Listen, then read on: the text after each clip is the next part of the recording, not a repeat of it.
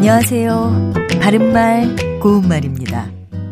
반찬 중에 젓갈 좋아하시나요?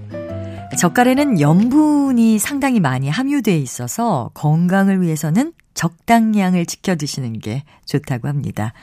젓갈에도 종류가 참 많지요. 그중 명란젓은 양념해서 날로 먹기도 하고 알찌개로도 자주 먹고 또 요즘은 파스타에 활용하기도 합니다.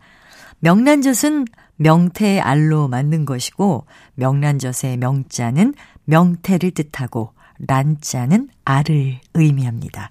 반면에 명태의 창자로 담그는 젓갈도 있는데요. 이것은 보통 창란젓이라고 부르죠.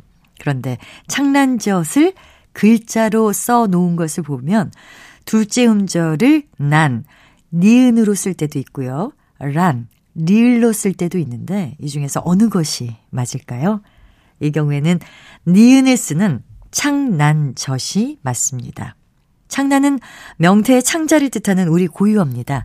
그런데 이것을 명태에서 얻은 젓갈이라고 해서 흔히 명란젓과 마찬가지로 리을을 써서 창란젓으로 쓸 때가 있는 거죠.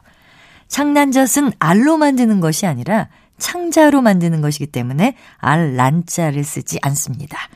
자, 정리해보면 명란젓에서 명란은 한자어에서 온 것이고 창란젓은 순수한 우리말 표현이니까 정확하게 구별해서 사용해야겠습니다.